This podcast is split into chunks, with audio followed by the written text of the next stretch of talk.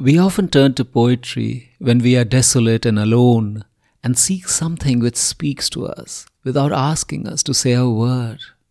Unlike a relationship which can ebb and flow, a poem we love never leaves our side or our heart.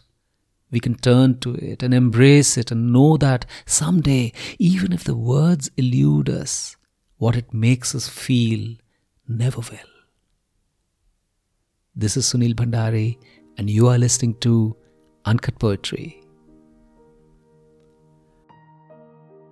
I have turned away from you time and again, and you have looked at me with uncertainty, as if the day I would leave you had come as you know deep inside how desolate I feel when you leave, even if it's for day work. And though I know your restlessness, and I've spent evenings thinking, Will you be back? And we both know that's ridiculous, and it's not that you do not love me, but you love your own life much more.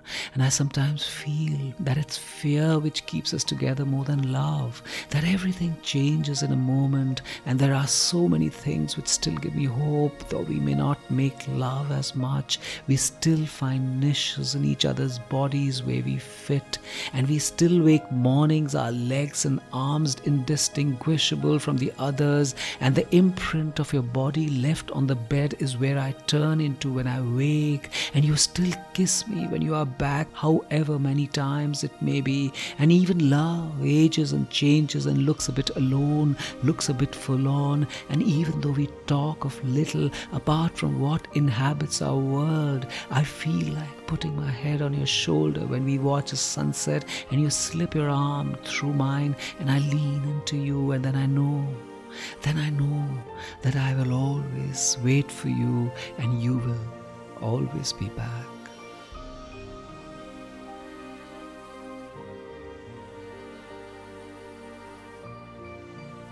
Years go by in relationships, and sometimes we feel that this is the nook where we fit in perfectly, and then suddenly we are left bereft of an anchor to latch onto or a bank to rest our boat against. Why is there never unalloyed comfort even in a relationship of many years? Maybe that is the way the universe ensures we don't take anything for granted. Maybe that is the way we get to know that love, with a little tension attached to it, ensures longevity rather than the lugubrious version of love which takes itself for granted and then finds itself alone. This is Sunil Bhandari, and you were listening to Uncut Poetry. The next episode will be my 50th in Uncut Poetry. I would like to thank you for being such an integral part of this journey. I'm here because you are here, and I want to give a part of my heart as a gift. Write to me at uncutpoetrynow at gmail.com.